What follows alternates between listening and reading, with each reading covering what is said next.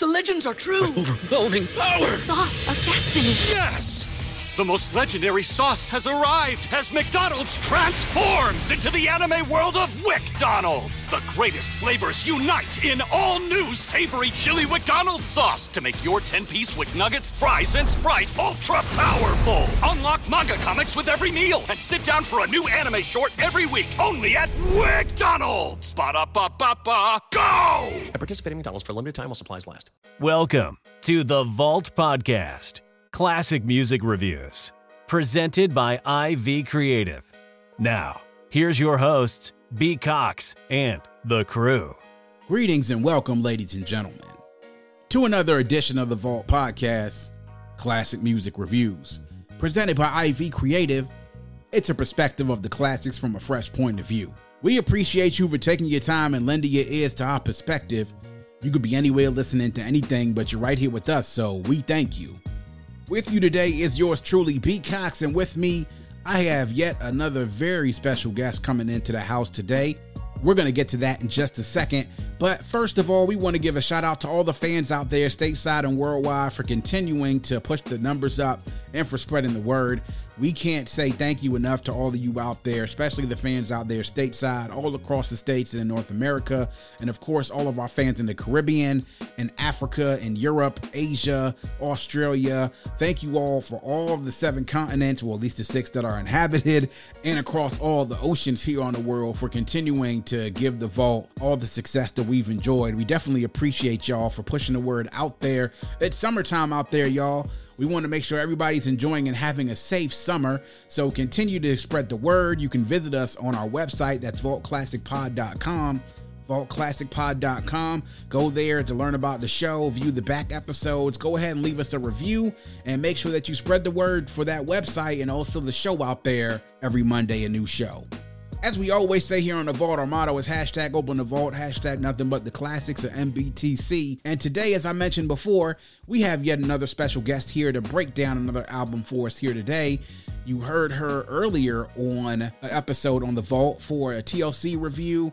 We're welcoming back Charlee D of the Word to the Mutha podcast here on the show. We decided to chop it up once again, and here's how the conversation went. And joining us here once again in the Vault We'd like to welcome her back to the show once again. You know, y'all, once you come to the show, you're not just a friend of the show, you're family of the show. And we've had a few people stop by who we consider family, and we're considering her family now. You heard her on our review earlier this year for TLC's Ooh on the TLC tip as it turned 30 you know, she was a TLC super fan, still is a TLC super fan, and she has a super dope podcast, as we mentioned in our intro, Word to the Mutha podcast. Y'all make sure y'all check that out on wherever you can find podcasts out there. It's a retrospective podcast on hip hop and R&B in the 1990s. And of course, you know we love that here at the Vault Classic Music Reviews podcast. So we'd like to welcome back to the show our family, none other than the incomparable Charlee D of the Word to the Mutha podcast. Charlee, how's it going? Thank you so much for that warm introduction. It's going well. Good, I'm good. I'm excited to be back and talking about another soundtrack or album that I absolutely love and have lots to share in it on it. So Absolutely. I'm excited to be back. Yeah, well, we're glad to have you back. Like I said, the episode that we did with TLC, I remember one of my friends talked to me and said, It sounded like y'all were having a ball on there. I was like, well, We were. Yes, you know, we were. That wasn't scripted. That was just a really in, r- raw energy. We talk about finding your people. When you find your people, especially in the podcasting space, and y'all click on a level, that's the type of energy that you get. So we're glad to have you back. Exactly. Exactly. So today's topic, and we I like to talk about this. Now, earlier this year, Charlee, we did a review of the movie Juice that turned 30 earlier this year in January. Everybody turned 30. Yeah, yeah. Huh. So that was the movie, obviously, you know, with Tupac Shakur, Omar Right. Epps, Khalil Kain, Jermaine Hopkins, Samuel L. Jackson, just to name a few people. Cindy Herron, Queen Latifah, Flex, all these different other hip hop personalities. And we didn't talk so much about the soundtrack. We talked more about the movie because the movie was a cultural force. Well, we're going to cover another soundtrack in particular, but we're going to talk a little bit about the movie as well. And for those who were out and around during this time, this was really the era where we felt like the movies, particularly in black culture, I felt like though the movie and the soundtracks really complemented each other well. And so we have one that does just that today. Mm-hmm. So we're going to go back 30 years ago, and we're going to go back to June 30th, 1992, and we're going to go back and look at the soundtrack of the movie Boomerang. Yes, the movie yes. Boomerang starring none other than one of the, as I like to call him, one of the kings of comedy, true kings of comedy, Eddie Murphy. And mm-hmm. this was a, a, period in a time where Eddie Murphy, starting out in the late to mid to late 80s into the 90s, everything that he was doing was absolute gold. Yep. And so, capitalizing on this period, he was starring in this movie, Boomerang, directed by Reginald Hudlin, on a screenplay by Barry Blaustein and David Sheffield. This starred Eddie Murphy along with two very fine ladies and wonderful actresses, the incomparable Academy Award winning Halle Berry, and then mm-hmm. also the incomparable Robin Givens. Also co starring David Alan Grier, a very early role as well for Martin Lawrence before he, uh, but uh, right around the same time, I would say, when he was getting ready to start his television show. Right. It also had guest appearances and starring roles and co starring roles by the likes of Grace Jones, who also was on the soundtrack, by the late, great, legendary Eartha Kitt, mm. Chris Rock, Tisha Campbell, Lela Rochon, and the late, great Pops. John Witherspoon. Yes. So, so yes. And, and so we, we, talk about these films, Charlee, and now we're going to get into the soundtrack. We're really here to cover the soundtrack, but mm, you cannot right. talk about the soundtrack without first talking a little bit about the film. And we talk about there are certain films inside of the black culture when we go back and talk about these films back in the day that are cultural forces and that really become like cult classics, but then eventually ascend above the cult status and become really cultural phenomenons. Mm-hmm. Boomerang was a cultural phenomenon. I mean, it was a really, really big movie because of the people that it starred. Eddie Murphy was a huge star back then, just off the break. But then when you bring in talents like John Witherspoon and people like Martin Lawrence and David Alan Grier and Eartha mm-hmm. Kitt and Tisha Campbell and Lela Rochon, and then you bring in Halle Berry and Robin Givens. It's like it's, it's it was a no brainer for a lot of us. So we'll go into a little bit about the movie. Now, um, I do have to ask you, this movie when it came, did you see this movie when it came out back then? I saw this movie in the theater, and I have to emphasize that because I did not go to the theater that much. So I almost mm-hmm. remember between the 80s and the 90s, I pretty much remember every movie I actually saw in the theater because it was rare. Okay. But this one I actually saw in the theater. And the crazy part was I saw it with my mama. Oh, wow. I don't know how that happened, but it was super embarrassing. But it, it was wow. it was very, very memorable. I remember sitting there going, oh my goodness, we we going here with this, some of these scenes. But I did. Something. I wow. saw it in the theater. Mm-hmm. Now, me, I was 10 when this movie came out. And so I wasn't going to see this movie. First of all, my parents weren't letting me go to the movies with my sister to go see this. And then so I think the first time that I saw it was actually over a homeboy's house when mm-hmm. he rent when when this folks rented it from Blockbuster. Throwback, yeah. another throwback and relic of the past, Blockbuster. Yep. And so I went and I saw it, and I was even young enough at that point to see it. But I mean, at that point in years, I was watching stuff I had probably had no business watching. Oh yeah, oh, but yeah. you know that was the '90s. You know what I'm saying? Like you oh, did, yeah. we did That's a lot. we did it. We did a lot of things that we weren't supposed to do back in the day. Mm-hmm. I mean, mm-hmm. so but this movie, just to give you an idea, and for those of you who haven't seen the movie, one, I want to tell you to go and watch it asap yes. because I think it's a it's something that if you're into black culture, you have to watch this movie. It's it's definitely Absolutely. an essential film in the in the '90s.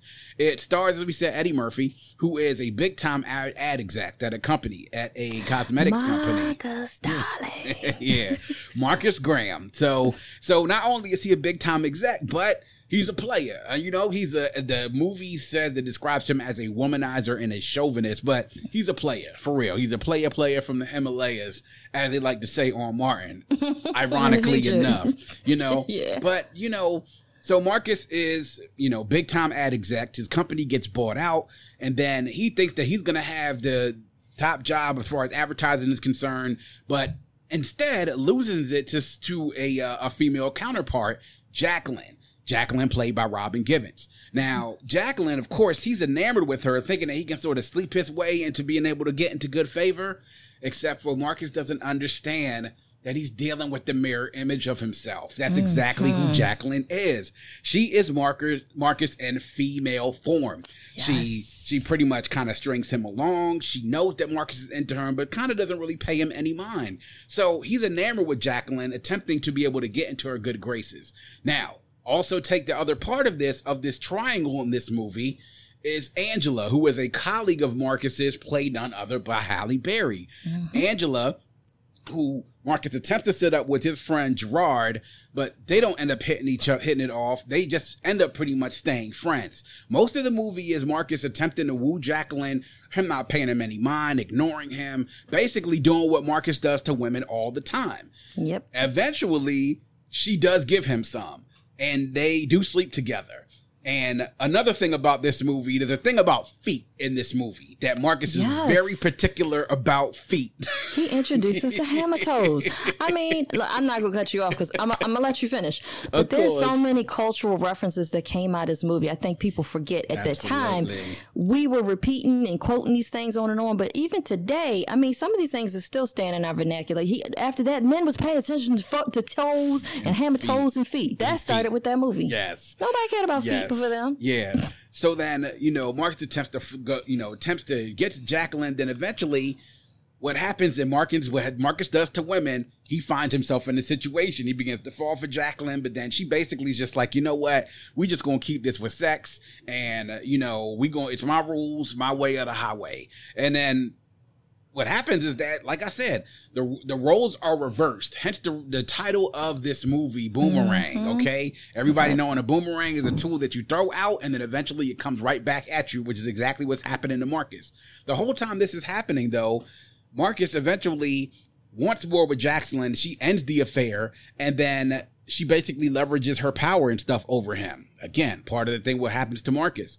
Now, Marcus eventually ends up spending time with Angela, and they begin to fall for each other, and then they have sex. So then now Marcus and Angela are sort of together, but not really together. And then he also tends to downplay it when he's talking to other people, specifically when he's talking to ja- Jacqueline. And then Jacqueline and Marcus end up sleeping together. So then eventually this messes things up with Angela. Marcus decides that he actually has feelings for Angela. She's the one that he wants. And then bam, they end up all together and they live happily ever after. Boom. that's a that's a five minute synopsis of what the movie is about. But you have to watch it because the really movie do. is great. And like Charlie said, the cultural references from this movie are oh ridiculous. gosh. Just talking about Eartha Kitt. Eartha Kitt in this was absolutely hilarious. The I'm not wearing any panties. and then Pops, John Witherspoon playing Gerard's Oh, father. You gotta coordinate. coordinate. I mean, we still, still, Still. Oh my goodness, he Absolutely. was iconic in that movie. He was man. It really and so this movie actually did did really really well. Had a budget of forty two million dollars. Had a box office of 131 million dollars, which made it a huge success. And it's a movie that even years afterwards, in our culture, when it came to rom coms, definitely became one of the standards as far as black rom coms were concerned. So, mm-hmm. you know, it was a great, great movie. So, of course, in those times when you had a, gl- a great black movie, you needed a good soundtrack. And if nothing else, what the 90s did when we delivered on great cultural movies, we also had great soundtracks. So here was mm-hmm. another one that we had today. Now, the soundtrack of Boomerang came out the day before the movie came out. And it was recorded between March and May of 1992. It was recorded on LaFace Records. And a runtime of 55 minutes, 24 seconds. The executive producers on there, none other than Face and Reid. of course. Babyface and L.A. Reid. Other producers on this as well: Dallas Austin, Shivani and Buster, Tribe Called Quest, Kenny Vaughn, and PM Dawn. Mm. Now, some of the people here on this album. Just to talk about some of the guest appearances, of course, Babyface was a was a artist on this.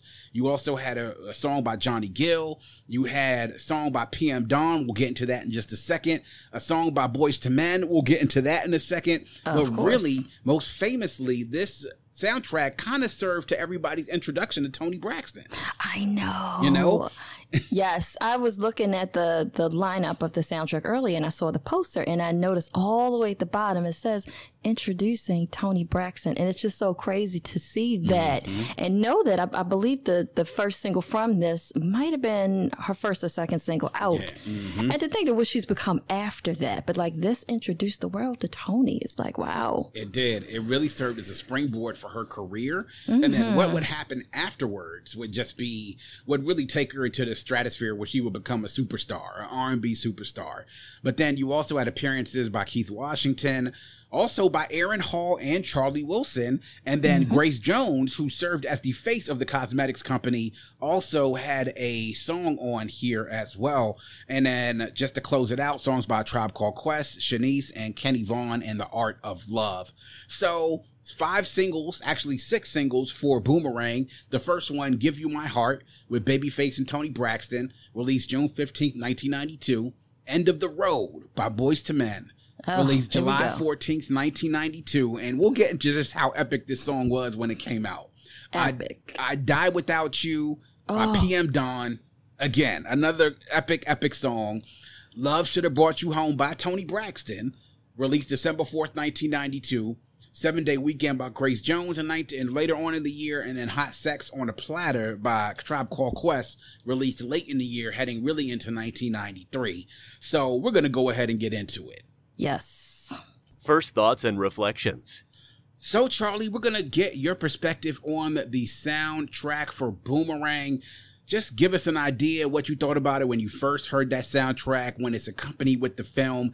Give us your thoughts on what you thought about the music, how you thought it correlated with the movie, and then since then, what you what's your thoughts about the soundtrack now that it's been 30 years later? Well, first, I got to go back to the movie since they're so closely tied together and say that, you know, I did my own episode on this um, for my own podcast. And I, it was when I started out the podcast, I made a list of all the things I wanted to do. And in that initial list, the Boomerang soundtrack was already something I knew I wanted to do because I remember in the 90s and at that time, it was a huge soundtrack. And almost every song that came off of that was so memorable mm-hmm. and had really huge hits. I mean, you had Toni and you had PM Dawn and you had Boyz II Men, but it was a really big soundtrack. I ended up rewatching this movie, I would say in the last five years or so, because I loved it in the mm-hmm. 90s. I, I mentioned I saw it with my mom, which was interesting and a little bit cringy, but I loved it. I, I have to say really quickly, what I loved about that movie and why it ended up being so memorable for me is because when that movie came out in 92, I was about 14 ish.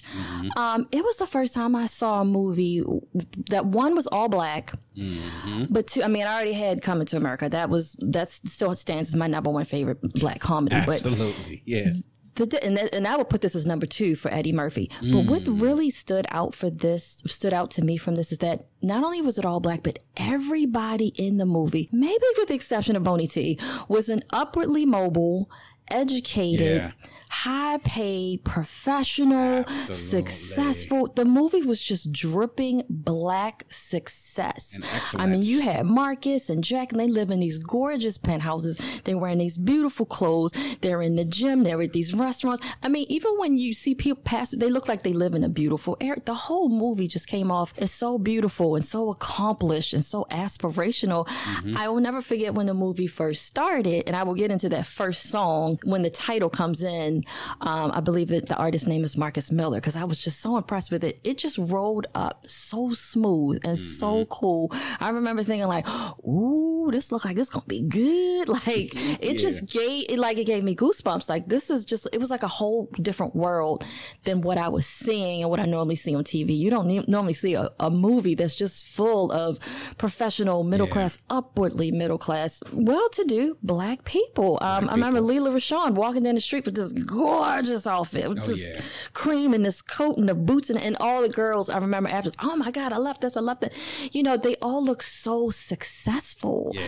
And it, like I, I mentioned the word aspirational, it's just like this is a world where we're all doing wonderful. Yes. And that really, really stuck with it to me. And everybody in there, they got these great jobs and they're doing these great things and they have these big positions Yeah. It, it really like stuck with me. So then when the soundtrack came out, and I believe it's in the soundtrack came out the same time, I think the Toni Braxton single came out mm-hmm. either a little bit before to give us a taste or around that mm-hmm. time. I don't recall, but it, it was an instant hit. Yes. You know, love should have brought. I call it. I want to call it. Love should have brought your ass home last night. sticking my finger in somebody's forehead because I can't. I it's the same thing. I can't say the title without seeing it. Angela with her finger. And the video used to start that way. But Yes. you know, the soundtrack came out and it was synonymous with the movie. And the movie was just. It was one of those movies when it hit, everybody was talking about it Yeah. for weeks and in months, everybody was laughing about, quoting about, joking, referencing this movie. Yes. And so when the videos came out, Love Should Have Brought You Home last night, End of the Road, PM Dawn, they would show clips of it. Mm-hmm. The movie was great, but it wasn't just that it was great. It the thing that I still like about it is the themes in the movie, they still hold up well today in 2022. You can still relate to the man who's a dog that doesn't respect women and everything and the little things that they're saying in there. This movie was the first movie that introduced me to the racial. It's racial. It's racial. Remember that Yeah, conversation and. Martin Lawrence was having? He's talking Yeah. about the asparagus spears versus Yeah, the right. asparagus tips. It's racial. Like they brought up stuff for the, that yes, that I was the first time I heard it, and it still applies today. So when the Today. Music came out, like I, I'm, I'm in every video. I'm taking all this very seriously. Most of these songs that came out came big hits. End of the Road ended up being a huge, huge hit. I oh, think I did do an episode on them. I think that was one of their biggest hits mm, and it was a huge introduction to toni so i was just all into the whole boomerang world the movie and the soundtrack mm-hmm. the other thing that I really loved about this movie and the soundtrack, and and, and this is not necessarily on the soundtrack, but the movie introduced me to a couple compositions mm-hmm. from I would say the score because they're not actually on the soundtrack, but I was like super impressed Yeah. by the music that they selected in here. It's a movie that has a lot of music, Yeah. and that's something that I naturally gravitate towards as a audiophile, I guess. Um, but there were three different selections in the movie that I'd never heard before, and they're not actually in the soundtrack. But I was like, "Whoa, what is that?" And at that time, not this is this is prior to the internet for some people. There was no way to really look those up. Yeah. I was impressed by the messages of the movie, and also the feel and the tone, and just the, the R and B. It was just a hot soundtrack. Like it was it, everything was rocking. Mm-hmm. But there was also some things in there that weren't 90s and R&B. And I was like, whoa, what is that? Including that intro song by Marcus Miller. I think it's called Boomerang. Yeah. It was just so jazzy and so smooth. And it just made me feel like, wow, this is a successful, wonderful, beautiful black world. You know, Indeed. loved it. Yes. Yes. And still to this day. And yeah. you know, it's it's to say something about, like you mentioned, seeing these upperly mobile, middle upper middle class black Yes. people at a successful company, successful black owned company, black faces Yes. of the Everybody company. is and black. then to be able to see them be successful, to live in nice houses and to have nice things and to be successful, it really was at a point when we were talking about the contrast to how some films in the early 90s, the way that they were, like on the backdrop of movies like Boys in the Hood and Yep. Juice and Menace, And to Menace to Society, Society. Mhm. and Fresh and The Shield, where you saw the a- other aspect of black life that many people glorify, but isn't Mm-hmm. Yeah. necessarily to be desired. But Right. this was something that was completely different. Now, I will also say with this, in particular with the movie and then also the soundtrack, this was really one of the things that what I loved about soundtracks in the 90s, in particular about these black films, is that the music, particularly the songs and the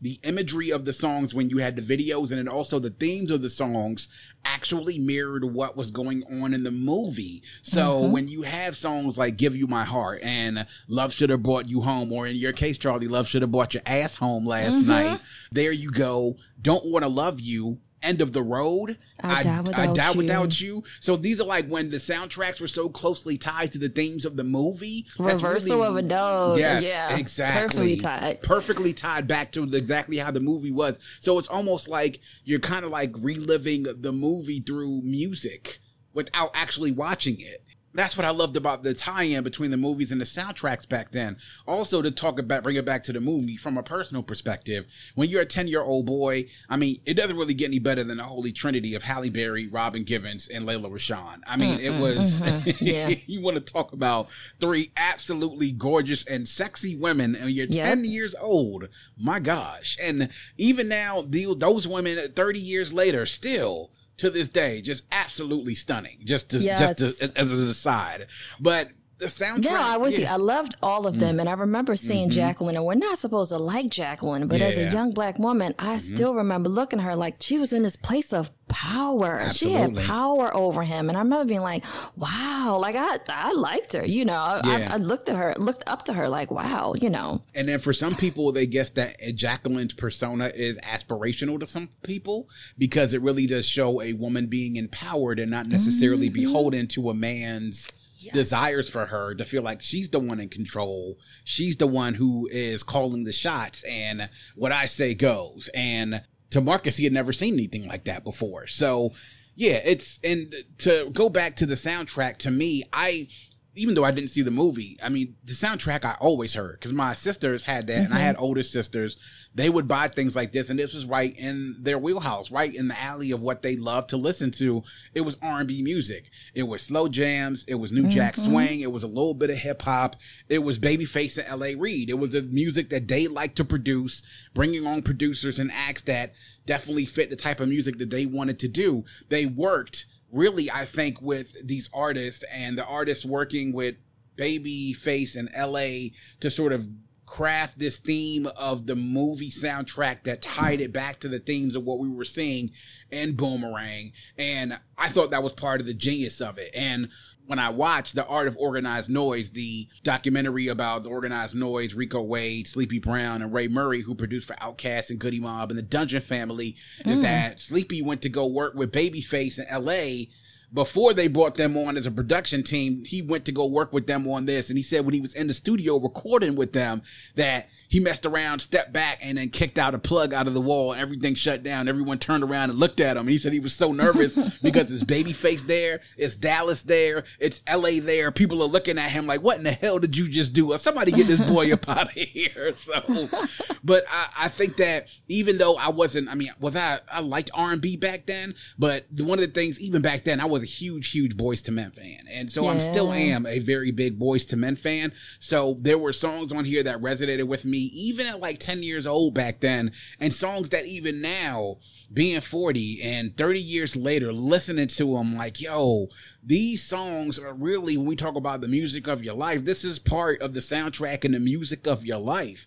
And while I was young back then, I definitely can appreciate the music that came out because these are songs now when you play them for a certain audience, you get a certain reaction from people yeah. because you just were, like you said, you get transported when you hear classic music back to those times when that music first came out, what you were thinking, what you were feeling, who you were with, what situation you were dealing with, all those things sort of coming flooding back to you back at that moment. So, mm-hmm. yeah, so the the thing that I loved about that that soundtrack is that it really kind of I think it was synergistic with the movie. Perfect chemistry between telling the story through a movie and then telling the story through soundtrack. So definitely major props there.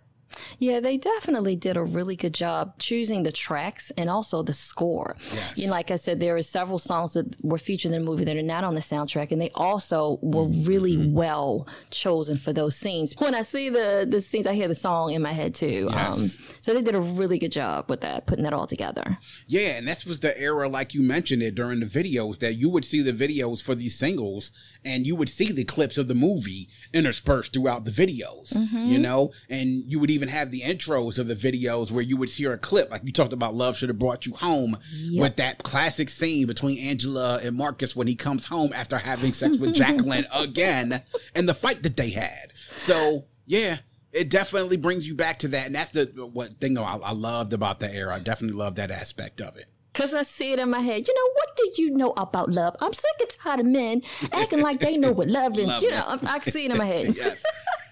yes. Yes, no, you're absolutely right. You're absolutely right. Highlights and lowlights. So we're getting getting to your highlights, Charlee, of the Boomerang soundtrack. Just give us a few of your highlights and any lowlights if you have them.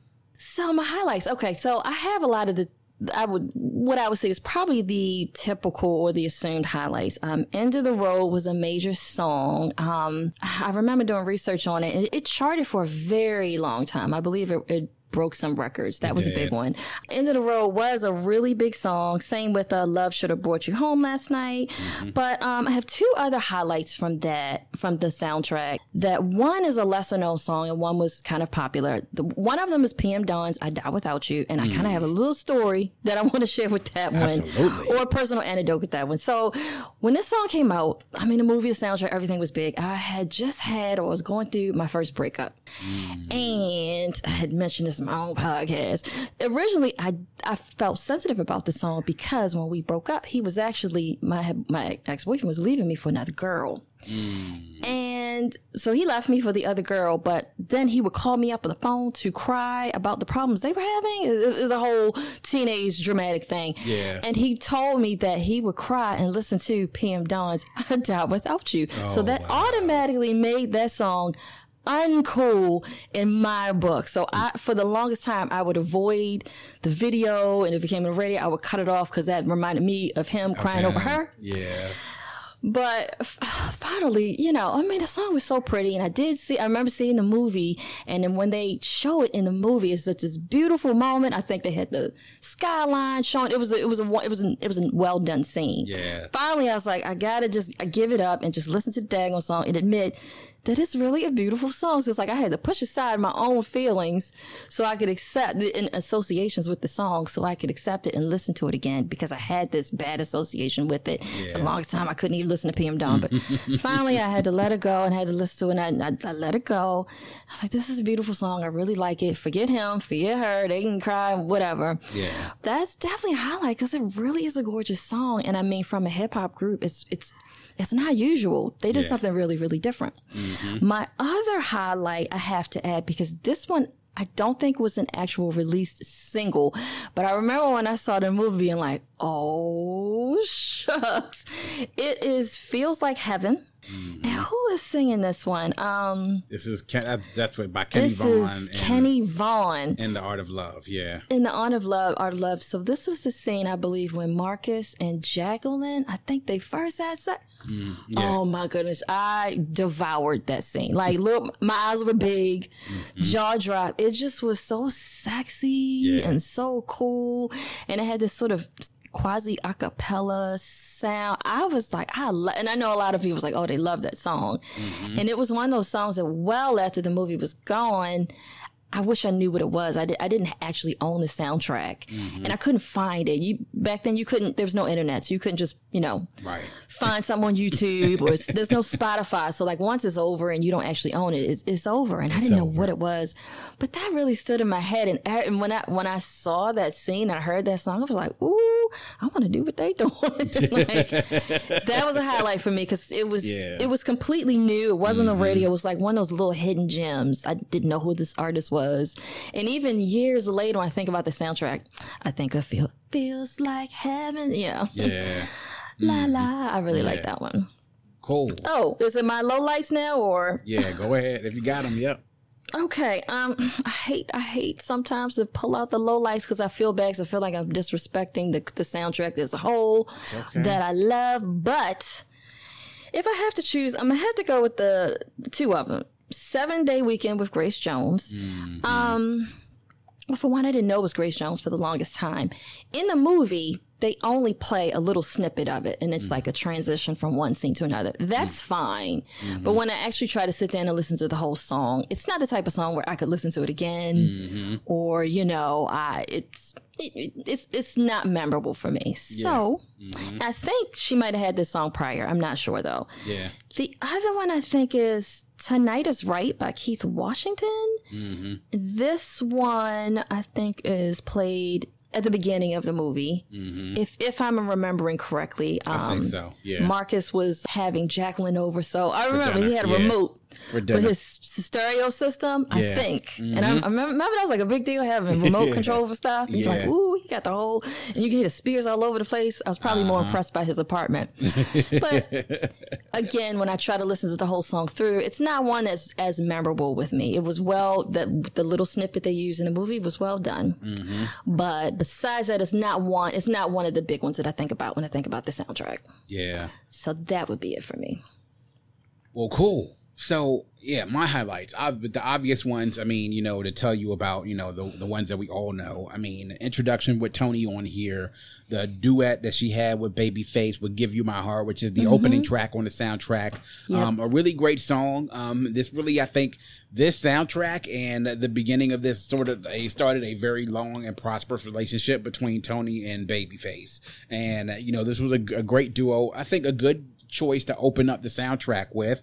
Um, Love should have brought you home. I mean, great, and the story behind that song that they gave, the fact that Babyface and L.A. wrote that song originally, and they had Anita Baker in mind to be able to sing That's it. right. And Anita was pregnant, so she couldn't come record it. But because Toni is the one they got to record the demo for Anita to hear, and they asked her, "Well, who do you think should sing it?" And she said, "The girl you got on this singing there right now."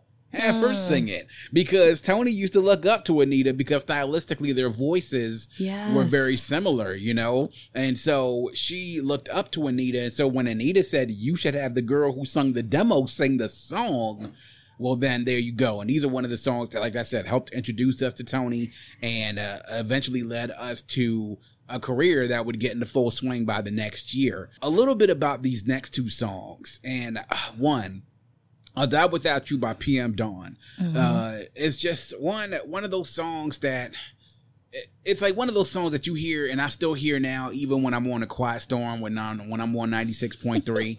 and it's such a quiet storm song. And what I love about this is that this is a song that 30 plus years since it's been out, that this is songs now that I still hear dance to at weddings. And, you know, I see people make video tributes with this, but it's like you said, it really is a really beautiful song. And I know someone else who had a similar situation with your story with you and your boyfriend how they had a similar like sort of the same type of feeling with this. They couldn't stand this song for the longest while. So it's funny when you mention that because i was like damn i know somebody who had a similar story that that song reminded them of someone that they can't stand anymore. But it really is funny. it really is a great song. It really is something like you said for a group like pm dawn doing something different something that is a song that probably one of their well-known or best two or three best known songs out there and then end of the road like I mentioned to you, I'm a really big Boyz II Men fan. Like I was one of the folks that, you know, I used to, you know, props to Jodeci, but back then, you know, it was sort of like, you know, you had people back then were like in camps. Like you had either you were a mm-hmm. fan of Boyz II Men or you were a fan of Jodeci. Yeah. And I felt a lot of people were fans of Jodeci, obviously, for obvious reasons.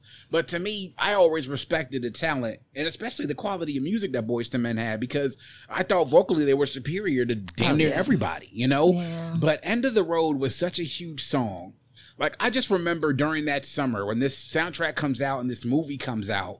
One, I remember hearing this song so much on the radio. Yep. And then two, I remember seeing this video on BET or VH1 or like it's all the time being played over and over again.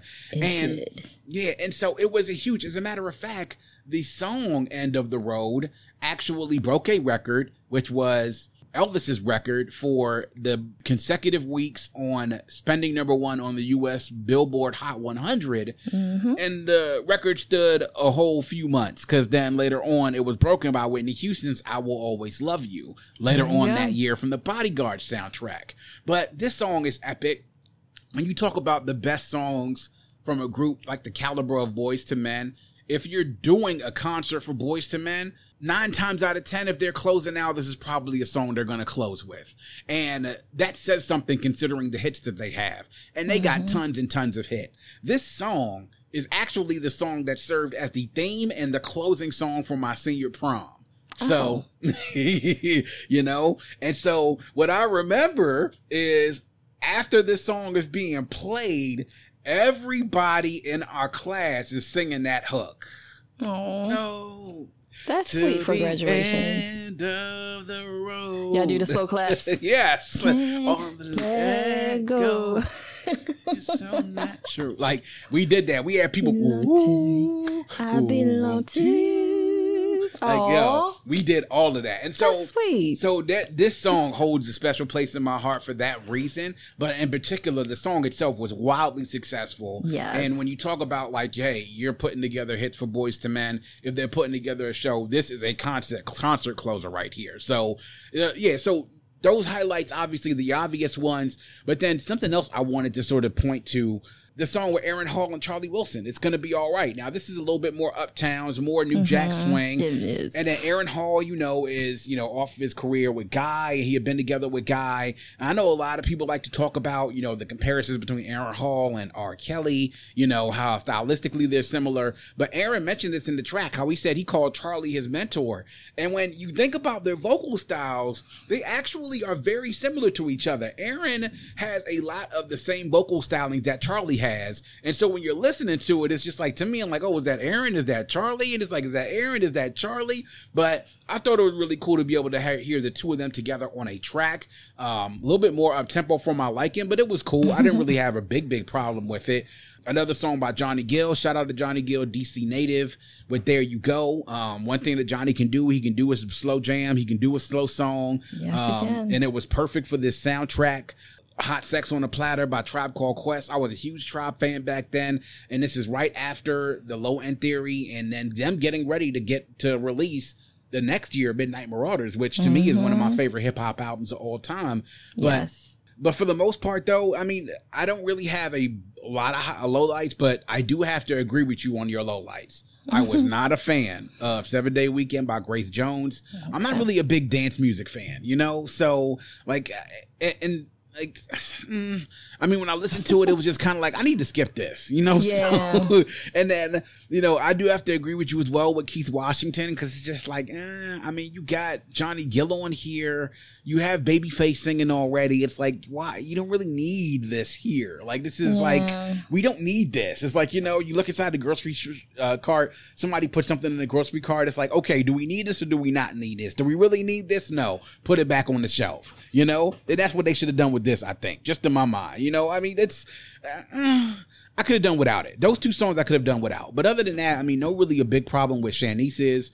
Um, and Shanice will be big later on this year with I Love Your Smile. And so, you know, she was starting to launch as well.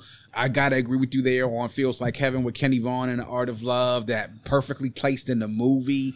The song just, you know, it, it's a really, really cool song. So those are my highlights and my lowlights. Um, the one of the things that I think that I, that's great about this soundtrack is like I said, you talk about the the titles of the song, how they sort of correlate that, the reversal of the dog with your group TLC, with Toni, with Damian Dame, and with Highland Place Mobsters. So we're talking about hey, the reversal. It's sort of like we talked about the boomerang effect. Basically, Marcus getting done to him what was all he always did to women. So mm-hmm. you know, it's it, it it really is just perfect the reason how, how it just correlates with it and correlates back to the movie. Final verdict. So, Charlee, what say you about Boomerang, the soundtrack? Now, we- we've you talked about the movie, how it correlates back to it, but now 30 years later, you had a chance to listen to it, digest it. You've listened, watched the movie a couple of years back, listened to the soundtrack. You've done something about it already. So, just mm-hmm. give us your feelings as far as a rating for this soundtrack. Is it a certified classic, borderline classic, classic just in its time, or not a classic at all? And then, of course, that rating from 7 to 10. 7, you don't feel as strongly about it, and 10, you feel very strongly about it. So I had to think about this one because, you know, my little 90s brain wants to be like, this is a classic. This is the greatest thing, blah, blah, blah. But um, I decided to call it a classic in its time, um, mainly because it definitely is somewhat of a classic. It had some major, huge hits that stayed in the culture for a long time with Toni Braxton and Boyz II Men and even PM Dawn. I decided to call it a classic of its time because when I was revisiting it this morning, listening to it, it is very much a 90s album. And there's certain songs, for instance, Reversal's a Dog, or even Give You My Heart, or there's a couple other ones where you clearly know this is New Jack City and it's 90s. And that's great, but it's not something that you would hear today. Yeah. Um, also, while it was really, really big, I do tend to feel like it is a often forgotten about album. Mm. When I did my episode about it, I was promoting it. I had a couple of people tell me, wow, they loved it so much when it came up, they forgot all about it. You know, I think mm-hmm. that along with the movie, I think a lot of people have just forgotten about it. I don't think it's something that the next generation and the newer generation out right now is really well aware of it. It's like you kind of had to be there. It was major in the early 90s, the movie and the soundtrack. But I think that a lot of people have kind of slept on it. I think it's an underrated thing. So I yeah. think it was much bigger then. But I think when you talk to people and you ask people what were some of the best soundtracks, I think a lot of people people forget about it. Mm. Me, it was always like tops, maybe even number one. Yeah. Top, definitely top five. But I think a lot of people people have forgotten about it. So I've decided, you know what, in the 90s, major, major classic. Today, yeah. I think it's a little forgotten about. Yeah or maybe a lot forgotten about. I feel like we, yeah, yeah I feel like we kind of had the same notes because I have to agree with you that this is a classic in its time. I do think, and I talk a lot about this with my co-host Jo, how we talk about how sometimes music sounds dated. Now that mm-hmm. New Jack Swing is great when you're having throwback parties when you're back yeah. in the '90s, but sometimes some of that stuff just sounds a little too dated, you know? Yeah, so it's yeah. just like it's a little too old school. And I, I, know that that may sound bad considering what this podcast is about, but sometimes this stuff is just like, you know, uh, you know, I think it was cool for back then, but now I don't know if this is too popping even right now. What's some New Jack Swing stuff you can play and it'd be like, mm-hmm. yo, this is still the jam. Some stuff yeah. though, you'd be like, mm, I don't know about this. It's true. I mean, to me, when I think of a classic, I think of something. If you're in a party and somebody puts it on now, everybody can be like, "Hey," you yeah. know. I don't see a lot of these songs. If you were to play them now, I think a lot of people might be a little lost, a little, you know, yeah. it, it, may not. To answer the second question was how strongly I felt about it. I I think I was in the seven eight where I feel good about it, but I had some reservations. Mm. I had some mm. reservations because I do think "Love Should Have Brought You Home" and "End of the Road" are classic. Yes, I think those songs are classic. I could hear those on the radio today. People would still love them. But the rest of the soundtrack, I feel like, is not as well known, particularly to newer generations. And that's why I said, we'll put it back in the 90s. And I, like I said, I feel bad saying it. So, yeah. You know, I feel good, but I do have reservations. I think some parts of it could be classic, but other parts are, are very dated. And then, of course, you have your filler songs that not everybody's going to love. But yeah, but yeah, uh, underrated often forgotten about soundtrack, I think. Underrated. All forgot about soundtrack. Yeah. Mm-hmm. Classic in its time for me as well. I feel as though, like you said, I I agree with you. Love should have brought you home and end of the road. I'll throw I'll die I die without you in there as classic tracks. I think those are songs that will be timeless. Um, I do think when you get into some of the other album tracks, the not the non singles, they don't really match up with the height of these classic songs that you have on there. And it's not not really even close to tell you the truth. I mean like uh, no. like so and that's really you know unfortunate considering that potential that this soundtrack had. Now again great job with tying in the themes from the movie into the titles and the themes of these songs. But I do have to say though, when you talk about soundtracks in the 90s, like this is sort of like something that's kind of middle of the road because there were some great soundtracks that were released by great movies in the 90s. Mm-hmm. And so with this one, like you said, I think people will forget a little bit about some of these because then they'll reference, oh, end of the road, no doubt. Love should have brought you home, no doubt. Like hot sex, no doubt. Even sometimes PM Dawn, yeah, no doubt. And then everything else is just kind of like, mm, oh, yeah, I-, I remember that. But it's just sort of like somebody has to remind you you yeah, know and with classics yeah. nobody has to remind anybody right. so so again i think it was big back then um, but i think as time has gone on the movie itself, Boomerang, while I think people remember a lot of the scenes, I think though the 90s though were chock of a lot of cult classics and a lot of soundtracks that were just as classic as well and that had the potential of really being groundbreaking. So then when you kind of get back in 30 years later, it's like, uh yeah, you once you mentioned the, the movie and the soundtrack, like you said, a little bit underrated by some people and something that like you have to remind them to be like, yeah, of this soundtrack. Oh yeah, that was pretty cool. It had oh yeah had End of the Road on there. Oh yeah, I had Love Should Have Brought You Home. Um, mm-hmm. I thought it was great because it introduced the likes of Toni and what Toni would do. I would say over the next three to four years was completely amazing, and so yeah. this was great for that respect. But I do have to say, classic just in its time. I will say as well, eight on that matter as well. Oh, so wow. yeah, so I would say an eight for this classic in this time, but I do think a few classic tracks on here, but the rest of the tracks on here don't really rise to the level of those classics and sort of will they complement them well? I mean, I guess, but you know, again, it's just something that I think that back then was hot, but nowadays, mm, you know, might not be as hot. So, mm-hmm. but that's the nature of it, though.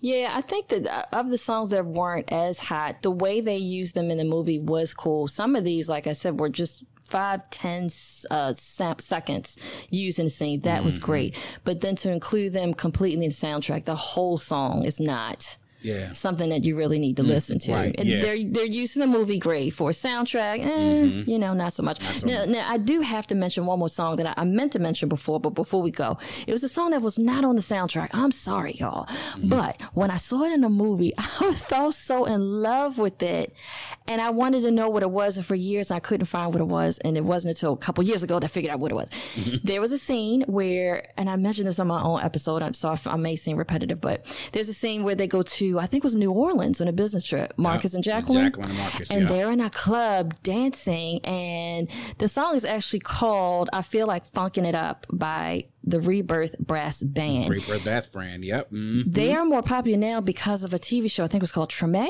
Yeah, And that song might have been used as the theme song.